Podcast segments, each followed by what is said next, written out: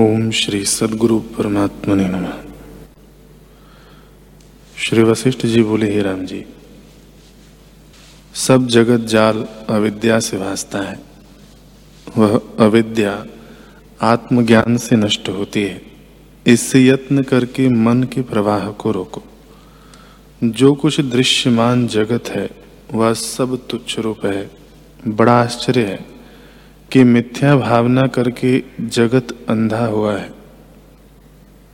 हे राम जी अविद्या निराकार और शून्य है।